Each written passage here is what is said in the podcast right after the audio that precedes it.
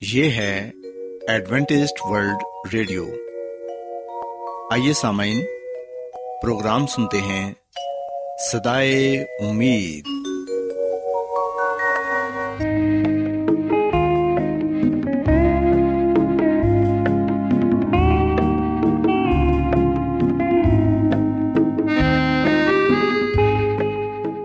سامعین، پروگرام سدائے امید کے ساتھ میں آپ کی میزبان فرا سلیم اور صادق عبداللہ خان آپ کی خدمت میں حاضر ہیں۔ ہماری طرف سے آپ تمام سامعین کی خدمت میں اداب سامعین امید کرتے ہیں کہ آپ سب خدا تعالی کے فضل و کرم سے خیریت سے ہیں۔ اور ہماری یہ دعا ہے کہ آپ جہاں کہیں بھی رہیں خدا مند خدا آپ کے ساتھ ہوں اور آپ کی حفاظت اور رہنمائی کریں۔ سامعین اس سے پہلے کہ آج کے پروگرام کو شروع کیا جائے آئیے پہلے پروگرام کی تفصیل سن لیں۔ پروگرام کا آغاز ایک گیت سے ہوگا اور اس کے بعد بچوں کے لیے بائبل کہانی پیش کی جائے گی۔ اور سامعین، پروگرام کے آخر میں خدا تعالی کے پاکلام سے پیغام پیش کیا جائے گا۔ تو سامعین، آئیے آغاز اس خوبصورت گیت سے کرتے ہیں۔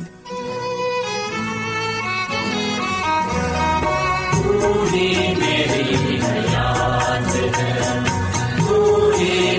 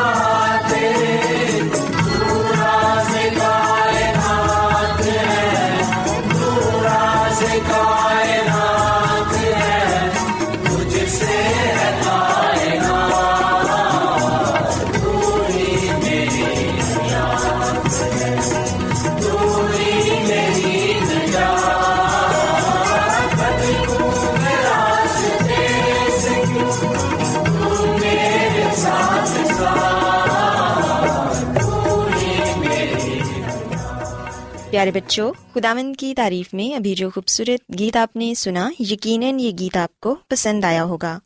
اب وقت ہے کہ بائبل کہانی آپ کی خدمت میں پیش کی جائے۔ سو بچوں، آج میں آپ کو بائبل مقدس میں سے یہ بتاؤں گی کہ جب انسان نے گناہ کیا، تو گناہ کی وجہ سے انسان کو کن حالات کا سامنا کرنا پڑا اور پھر خداون نے انسان کی نجات کے لیے کیا بندوبست کیا۔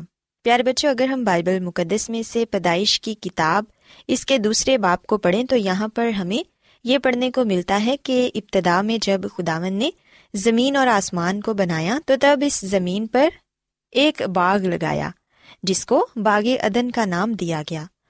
اس باغ میں حضرت آدم اور ہوا کو رکھا گیا۔ وہ باغ بہت ہی خوبصورت تھا۔ کیونکہ اس میں بے پناہ، خوبصورت، پھول، درخت، پھل اور ہر طرح کی آسائش تھی۔ آدم اور ہوا اس باغ میں بہت خوش تھے۔ ایسا معلوم ہوتا تھا کہ کوئی چیز ان کی خوشی میں خلل نہیں ڈال سکتی۔ پیارے بچوں، بائبل مقدس میں ہم دیکھتے ہیں کہ آدم اور ہوا خداوند کی قربت میں رہتے تھے۔ خداوند ان سے روز ام کلام ہوتے تھے اور ان سے باتیں کیا کرتے تھے۔ اس باغ میں ہر قسم کے جانور اور پرندے بھی تھے۔ سب ایک جگہ اکٹھے ہی رہا کرتے تھے۔ کوئی بھی کسی کو نقصان نہیں پہنچاتا تھا۔ لیکن پیارے بچوں، ہم دیکھتے ہیں کہ شیطان ان تمام چیزوں سے نفرت کرتا تھا اور وہ اس خوشی سے خوش نہیں تھا۔ سانپ سارے جانوروں میں سب سے چلاک جانور تھا۔ اور ایک دن شیطان سانپ کے روپ میں آ کر ہوا سے آہستہ آہستہ کہنے لگا کہ کیا خداون نے تمہیں یہ کہا ہے کہ تم ان خوبصورت درختوں میں سے کسی کا پھل نہ کھانا؟ لیکن ہوا نے جواب دیا کہ ہرگز نہیں۔ ہم جو پھل چاہیں کھا سکتے ہیں اور کھاتے بھی ہیں، لیکن ایک درخت ہے جو کہ اس باغ کے بیچ میں ہے۔ خداون نے اس درخت کے پھل کو کھانے سے منع کیا ہے۔ کیونکہ اگر ہم اس میں سے کھائیں گے تو مر جائیں گے۔ لیکن پیارے بچوں، ہم دیکھتے ہیں کہ سانپ نے بڑی ہی مکاری کے ساتھ ہوا کو اپنی باتوں میں الجھا لیا اور یہ کہا کہ تم اس درخت کا پھل کھانے سے ہرگز نہیں مرو گے، بلکہ تمہاری آنکھیں کھل جائیں گی اور تم خداون کی مانند بن جاؤ گے۔ سو ہم دیکھتے ہیں کہ ہوا آزمائش میں گر گئی اور اس نے اس درخت کے پھل کو توڑ کر کھا لیا اور پھر اسے اپنے شوہر کو یعنی کہ حضرت آدم کو بھی دیا۔ سو ان دونوں نے خدامن کی نافرمانی کی۔ خدامن نے ان دونوں کو وہ پھل کھانے سے منع کیا تھا۔ لیکن ہم دیکھتے ہیں کہ حضرت آدم اور ہوا نے دونوں نے وہ پھل کھایا اور دونوں خدامن کی قربت سے محروم ہو گئے۔ ان دونوں کو اپنی غلطی کا احساس تھا کہ انہوں نے خداون کی نافرمانی کی ہے۔ اب وہ اس لائق نہ رہے کہ ادن جیسے خوبصورت باغ میں خدا سے ہم کلام ہوں۔ انہیں باغ ادن کو چھوڑنا پڑا، مگر خدامن کو اب بھی اپنے ان دونوں نافرمان بچوں سے بڑی محبت تھی۔ خدامن کو ان سے اتنی محبت تھی کہ خدامن نے ان سے وعدہ کیا کہ ایک دن انسان اور خدا کے درمیان پھر سے ملاپ ہو جائے گا۔ اور خدامن نے ان سے کہا کہ ایک نجات دہندہ آئے گا اور وہ تم لوگوں کو گناہ کی غلامی سے آزاد کرے گا۔ پیارے بچوں، ہم دیکھتے ہیں کہ خدا مند خدا نے نجات دہندہ کی آمد کے متعلق وعدہ کیا، جس سے انہیں تسلی ہوئی۔ انہیں یقین تھا کہ خداوند اپنا وعدہ ضرور پورا کریں گے اور ایک دن وہ خدا اور انسان میں دوبارہ ملاپ کرا دیں گے۔ سو بچوں، اس بائبل کہانی سے ہم یہ بات سیکھتے ہیں کہ کس طرح آدم اور ہوا نے خداون کی نافرمانی کی، جس کی وجہ سے انہیں باغیدن سے نکال دیا گیا۔ لیکن خداون خدا نے ان سے وعدہ بھی کیا کہ ایک دن ایک نجات دہندہ آئے گا اور وہ تم کو گناہ کی غلامی سے آزاد کرے گا۔ سو بچوں، ہم دیکھتے ہیں کہ آج ہم سب اس دنیا میں جتنے بھی لوگ ہیں گنہ گار ہیں۔ ہم سب کو نجات دہندہ کی ضرورت ہے۔ اگر ہم یسمسی کو قبول کریں گے، ان پر ایمان لائیں گے اور انہیں اپنا نجات دہندہ تسلیم کریں گے، تو پھر یقیناً ہم بھی گناہ کی غلامی سے آزاد ہو جائیں گے اور خدا مند یسو مسیح کے ساتھ آسمان کی بادشاہت میں جا سکیں گے۔ سو بچوں، میں امید کرتی ہوں کہ آپ کو آج کی بائبل کہانی پسند آئی ہوگی۔ آئیے اب خدا مند کی تعریف میں ایک اور خوبصورت گیت سنتے ہیں۔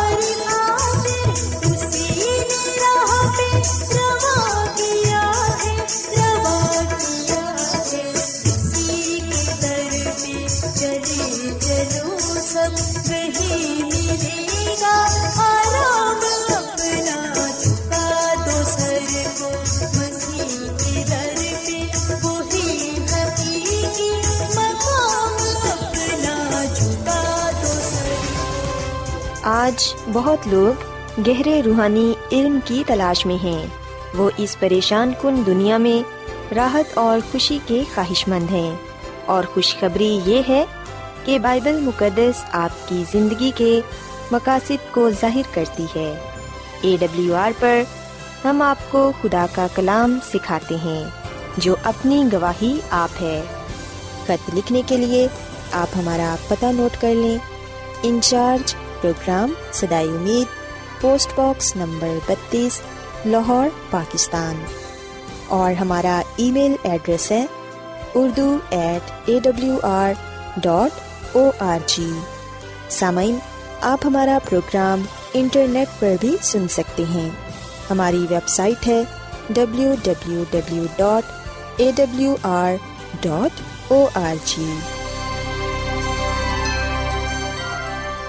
Adventist World Radio کی جانب سے پروگرام سدائے امید پیش کیا جا رہا ہے سامعین اب وقت ہے کہ خداون کے الہی پاکلام میں سے پیغام پیش کیا جائے آج آپ کے لیے پیغام خدا کے خادم عظمت ایمینول پیش کریں گے۔ خدا مدیس مسیح کے نام میں آپ سب کو سلام۔ مسیح میں میرے عزیزو، اب وقت ہے کہ ہم خداوند کے کلام کو سنیں۔ آئے ہم اپنے ایمان کی مضبوطی اور ایمان کی ترقی کے لیے خداوند کے کلام کو سنتے ہیں۔ مسیح میں میرے عزیزو، جیسا کہ ہم نے گزشتہ دن اس بات کو سیکھا تھا اور اس بات کو جانا تھا کہ ہم خدا کے خاندان کا حصہ ہیں۔ اور پھر ہم نے اس بات کو بھی سیکھا اور جانا کہ اپنی خدمت کے شروع میں مسیح خداوند نے کہا تھا کہ تم اس طرح دعا کیا کرو، اے ہمارے باپ، تیرا نام پاک مانا جائے۔ سو مسیح میں میرے عزیزو، مسیح یسو نے ہمیں آسمانی خدا کو اپنا باپ کہنے کے لیے کہا ہے کہ اے ہمارے باپ تو جو آسمان پر ہے، سو خدا کا کلام ہمیں بتاتا ہے کہ ہم مسیح یسو کے باپ کو اپنا باپ کہہ سکتے ہیں، اور جب ہم آسمانی خدا کو باپ کہہ کر پکارتے ہیں، تو پھر اس طرح مسیح یسو ہمارا بھائی ٹھہرتا ہے، اور پھر ہم سب خداوند میں بہن بھائی ٹھہرتے ہیں۔ سو مسیح یسو کے وسیلے سے ہم آسمانی خاندان کا یعنی کہ خدا کے خاندان کا حصہ بن جاتے ہیں۔ جب انسان کو بنایا گیا، جب انسان کو پیدا کیا گیا، تو وہ خدا کے خاندان کا حصہ تھا۔ وہ خدا کے خاندان میں شامل تھا۔ اسے خدا کے خاندان کے طور پر خلق کیا گیا تھا۔ پر ہم دیکھتے ہیں کہ گناہ کی وجہ سے وہ خدا کے خاندان سے باہر ہو گیا، خارج کر دیا گیا۔ پر مسیح یسو کے وسیلے سے، مسیح یسو پر ایمان لانے کی بدولت ہم پھر سے آسمانی خاندان میں یعنی کہ خدا کے خاندان میں شامل ہو جاتے ہیں۔ سو اب میں اور آپ خدا کے خاندان کا حصہ ہیں کیونکہ ہم مسیح یسو پر پختہ ایمان اور بھروسہ رکھتے ہیں۔ ہم سب کا کامل ایمان یہ ہے کہ مسیح یسو ہمارا نجات دہندہ ہے۔ جو کوئی بھی مسیح یسو پر ایمان لائے گا، وہ ہلاک نہیں ہوگا، بلکہ ہمیشہ کی زندگی کو پائے گا۔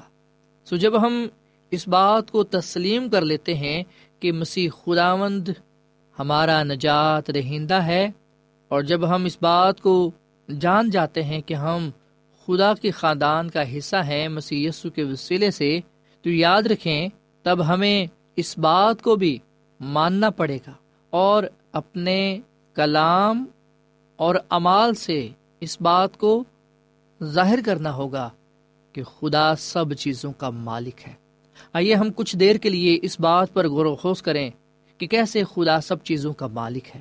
کس طرح ہم اس بات کو جاننے والے بنتے ہیں؟ کہ خدا ہی سب چیزوں کا مالک ہے، خالق ہے۔ زبور پچاس اور اس کی دسویں آیتا بارہویں آئے تک لکھا ہوا ہے، کیونکہ جنگل کا ایک ایک جانور اور ہزاروں پہاڑوں کے چھپائے میرے ہی ہیں۔ میں پہاڑوں کے سب پرندوں کو جانتا ہوں اور میدان کے درندے میرے ہی ہیں۔ اگر میں بھوکا ہوتا تو تجھ سے نہ کہتا کیونکہ دنیا اور اس کی معموری میری ہی ہے۔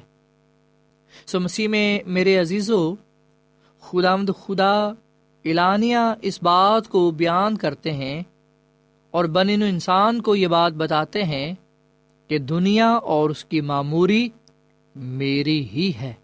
سو یاد رکھیے گا کہ جو کچھ دنیا میں ہے، سب کچھ خدا کا ہے۔ میں اور آپ، جو کچھ ہمارے پاس ہے سب چیزوں کا مالک خدا ہے۔ زبور چوبیس کی پہلی ایٹ میں لکھا ہوا ہے، زمین اور اس کی معموری خداوند ہی کی ہے، جہان اور اس کے باشندے بھی۔ سو مسیح میں میرے عزیزو، خداوند کے کلام میں بار بار یہ بات بیان کی گئی ہے کہ زمین اور زمین پر پائے جانے والی ہر چیز خداوند ہی کی ہے۔ خدا ہی خالق اور مالک ہے۔ اور پھر جب ہم بائبل مقدس کے پرانے عہد نامہ میں یعنی کہ عہد عتیق میں تواریخ کی پہلی کتاب، اس کے سترویں باپ کو جب ہم پڑھتے ہیں، تو ہمیں پتہ چلتا ہے کہ بزرگ داؤد خدا کے لیے گھر بنانے کی خواہش کا اظہار کرتا ہے اور اس نے اپنی خواہش کا اظہار ناتن نبی کے ساتھ کیا۔ جس نے جواب میں کہا کہ جو کچھ تیرے دل میں ہے، وہ تو کر، کیونکہ خدا مند تیرے ساتھ ہے۔ پر ہم لکھتے ہیں کہ اس رات خدا کا کلام ناتن کے پاس آیا اور اس نے اسے حکم دیا کہ بادشاہ کو بتا دے کہ وہ جو ایک جنگجو ہے یعنی کہ بزرگ داؤد، وہ خدا کا گھر نہیں بنا سکتا۔ اس کی بجائے اس کا بیٹا یہ کام کرے گا۔ سو مسیح میں میرے عزیزو، بزرگ داؤد نے بے شک درخواست کی۔ بے شک وہ خدا کا گھر بنانا چاہتا تھا، پر وہ نہ بنا پایا۔ لیکن ہم دیکھتے ہیں کہ جو چیزیں درکار تھیں، اس میں اس نے ساتھ دیا۔ سو خدا کا کلام ہمیں یہ بات بتاتا ہے کہ سلیمان نبی نے خدا کے لیے گھر بنایا۔ ہیکل، اور ہم تواریخ کی پہلی کتاب، اس کی انتیسویں باپ کی تیرہویں اور چودہویں آیت میں داؤد بادشاہ کے بارے میں پڑھتے ہیں کہ اس نے واضح طور پر یہ کہا، اس نے اعلانیہ اقرار کیا کہ سب چیزیں تیری طرف سے ملتی ہیں اور تیری ہی چیزوں میں سے ہم نے تجھے دیا ہے۔ سو مسیح میں میرے عزیزو داؤد بادشاہ، سب کچھ پانے کے باوجود، سب کچھ پاس ہونے کے باوجود اس بات کا اقرار کرتا ہے کہ جو کچھ اس کے پاس ہے، وہ خدا کا دیا ہوا ہے، اور جو کچھ وہ خدا کے لیے کر رہا ہے، وہ خدا کے لیے ہی ہے۔ لیکن افسوس کی بات یہ ہے کہ ہم جو انسان ہیں، ہم آج ان چیزوں پر بڑا فخر کرتے ہیں، غرور کرتے ہیں جو ہمارے پاس ہیں۔ جبکہ ہم اس بات کو جانتے ہیں کہ جو کچھ ہمارے پاس ہے، وہ سب کچھ خدا کا دیا ہوا ہے۔ اگر خدا ہمیں طاقت نہ دیتا، اگر خدا کی کامل مرضی نہ ہوتی، تو جو کچھ ہمارے پاس ہے، وہ ہمارے پاس نہ ہوتا۔ سو ہمیں بھی اعلانیہ اس بات کا اقرار کرنا چاہیے اور یہ بات خدا مد خدا کو کہنی چاہیے کہ سب چیزیں جو تیری طرف سے ملتی ہیں اور تیری ہی چیزوں میں سے ہم نے تجھے دیا ہے۔ سو مسیح میں میرے عزیزو، جو ہمارے ہدیے، نذرانے، چندے دائیں کیا ہیں وہ ہمیں خدا مند کے حضور، وفاداری کے ساتھ لے کر آنی چاہیے۔ اور جب ہم اپنے ہدیوں کو، نذرانوں کو، چندوں کو، دائیکیوں کو دیتے ہیں، تو ہمیں یہی بات خدا خدا کو کہنی چاہیے کیا خدا مند سب چیزیں تیری طرف سے ملتی ہیں اور تیری ہی چیزوں میں سے ہم نے تجھے دیا ہے۔ مسیح میں میرے عزیزو، خدا ہی سب چیزوں کا صحیح مالک ہے، وہی سب چیزوں کا خالق ہے۔ جو کچھ ہمارے پاس ہے، چاہے اسے ہم نے کتنی ہی محنت اور ایمانداری سے کیوں نہ جمع کیا ہو۔ یاد رکھیں، ہمت، طاقت دینے والا خدا ہے، سب کچھ کرنے والا خدا ہے۔ اس کے دم سے ہے، اگر وہ چاہے تو ہمیں نکارا بنا سکتا ہے۔ حقیقت تو یہ ہے کہ اگر ہم دنیا میں ہیں تو اس کی وجہ سے ہی ہیں۔ اگر اس کی کامل مرضی، اس کا فضل ہم پر نہ ہوتا تو حقیقت تو یہ ہے کہ پھر ہم اس دنیا میں موجود ہی نہ ہوتے۔ سو اس لیے مسیح میں میرے عزیزو، ہر روز ہمیں اس بات کو اپنے ذہن نشین کر لینا چاہیے۔ ہر روز ہمیں یہ بات دہرانی چاہیے۔ نہ صرف اپنے آپ کو یہ بات یاد دلاتے رہیں، بلکہ دوسروں کو بھی یہ بات بتاتے رہیں کہ خدا ہی سب چیزوں کا مالک ہے۔ اس لیے اس کی بھلائی کی تعریف اور شکر گزاری ہر وقت کرنا ہم پر لازم ہے۔ آج ہم اپنے بارے میں سوچیں۔ جو کچھ ہمارے پاس ہے، ان چیزوں کے بارے میں سوچیں کہ جو کچھ ہم ہیں، جو کچھ ہمارے پاس ہے، وہ کس کی طرف سے ہے؟ بہت سے لوگ بڑا فخر کرتے ہیں اپنی چیزوں پر، اپنی دولت پر، اپنی شہرت پر، اپنے معلومات پر، لیکن وہ اس بات کو بھول جاتے ہیں کہ جو کچھ وہ ہیں، جو کچھ ان کے پاس ہے، وہ سب کچھ خدا کا دیا ہوا ہے۔ اگر خدا دے سکتا ہے تو پھر اسے واپس لے بھی سکتا ہے۔ سو مسیح میں میرے عزیزو، ہر چیز کا مالک خدا ہے۔ دنیا اور اس کی معموری خدا ہی کی ہے۔ جب بزرگ داؤد نے لوگوں سے ہیکل کی تعمیر کے لیے ہدیہ لانے کو کہا، تو لوگوں نے بڑی فراخ دلی سے خداوند کے حضور اپنے ہدیے نذرانے پیش کیے۔ اور تاواریخ کی پہلی کتاب انتیسویں باپ کی گیارہویں ایتا سولہویں تک ہم یہ خوبصورت کلام پاتے ہیں۔ یہ خوبصورت پیغام پاتے ہیں کہ سب کچھ جو آسمان اور زمین میں ہے وہ خدا ہی کا ہے۔ دولت اور عزت خدا کی طرف سے ملتی ہے۔ سب چیزیں خدا کی طرف سے ہیں۔ خدا ہی سب کچھ دینے والا ہے اور اسی کے دیے ہوئے میں سے ہم اسے دیتے ہیں، لٹاتے ہیں۔ سو دنیا اور اس کی معموری خدا مند ہی کے ہاتھ میں ہے۔ سب کچھ خدا کا ہے۔ سو اس لیے ہم اس بات کو اپنے ذہن نشین کر لیں کہ جو کچھ ہمارے پاس ہے، سب کچھ خدا کا ہے۔ سو اس لیے ضروری ہے کہ ہم اس کی مہربانی کے لیے اس کی حمد و ستائش کریں، اس کا شکر ادا کریں، اس کی تعریف کریں، اس کی تمجید کریں، اس کے نام کو عزت اور جلال دیں۔ سو ہم میں سے کتنے ایسے لوگ ہیں جو آج اس بات کا اقرار کرتے ہیں، اعتراف کرتے ہیں اور اپنے ہدیوں نذرانوں چندوں دئیکیوں کے ذریعے سے خدا خدا کو یہ بات کہتے ہیں کہ سب کچھ خدا کی طرف سے ہے۔ سب چیزیں خدا کی طرف سے ملتی ہیں اور انہیں چیزوں میں سے ہم اسے لوٹاتے ہیں۔ آئے ہم خدا کی بھلائی کے لیے خدا کا شکر ادا کریں، اس کی تعریف کریں، اس کی تمجید کریں، اس کی شکر گزاری کریں۔ وہ جو مہربان ہے، وہ جو ہمیں ہمت، طاقت دیتا ہے، وہ جو ہماری رہنمائی کرتا ہے، تاکہ ہم ہمیشہ اس کے نام کو عزت اور جلال دیتے رہیں۔ سوائے سامن ہم دعا کریں اور خدا آمد خدا کا شکر ادا کریں۔ اس کی تمام نعمتوں کے لیے، برکتوں کے لیے جو کچھ اس نے ہمیں عطا کیا ہے، آئے ہم اس کا شکر ادا کریں اور دعا کریں۔ مسیسو میں ہمارے زندہ آسمان باپ، ہم تیرا شکر ادا کرتے ہیں، تیری تعریف کرتے ہیں۔ تو جو بھلا خدا ہے، تیری شفقت ابدی ہے، تیرا پیار نرالا ہے۔ اے خدا مند ہم تیرا شکر ادا کرتے ہیں اور اقرار کرتے ہیں۔ کہ تو ہی ہماری زندگیوں کو بنانے والا ہے، تو ہی ہمارا خالق اور مالک ہے، اور اے خدا، جو کچھ ہمارے پاس ہے، وہ تیرا ہی دیا ہوا ہے۔ جو کچھ تو ہمیں دیتا ہے، اسی میں سے ہم تجھے دیتے ہیں۔ اے خداوند، ہم جو اس دنیا میں ہیں تیری ہی وجہ سے ہیں، تیرے ہی دم سے ہیں۔ اے خداوند، ہم تیرا شکر ادا کرتے ہیں۔ تو جو ہم پر مہربان ہے، اے خداوند، تیرا فضل مانگتے ہیں، تیرا رحم مانگتے ہیں، تاکہ جب تک ہم اس دنیا میں ہیں، ہمیشہ تیرے ساتھ وفادار رہیں اور ہمیشہ تجھے اپنا خالق اور مالک قبول کرتے رہیں اور تیرے نام کو عزت اور جلال دیتے رہیں۔ اے خداوند، جو کچھ تو نے ہمیں دیا ہے، ہر چیز کے لیے، ہر بات کے لیے ہم تیرا شکر ادا کرتے ہیں۔ ہم اپنے دلوں کو، اپنے ہدیوں کو، نذرانوں کو دیکیوں کو تیرے حضور لاتے ہیں، کیونکہ تو ہی ہمارا خالق اور مالک ہے۔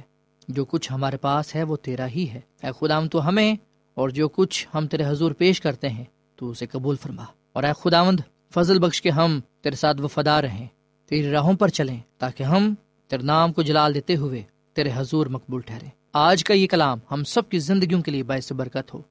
اس کلام کے وسیلے سے تو ہم سب کو بڑی برکت دے، کیونکہ یہ دعا مانگ لیتے ہیں اپنے خدا مند یسو کے نام میں۔ آمین۔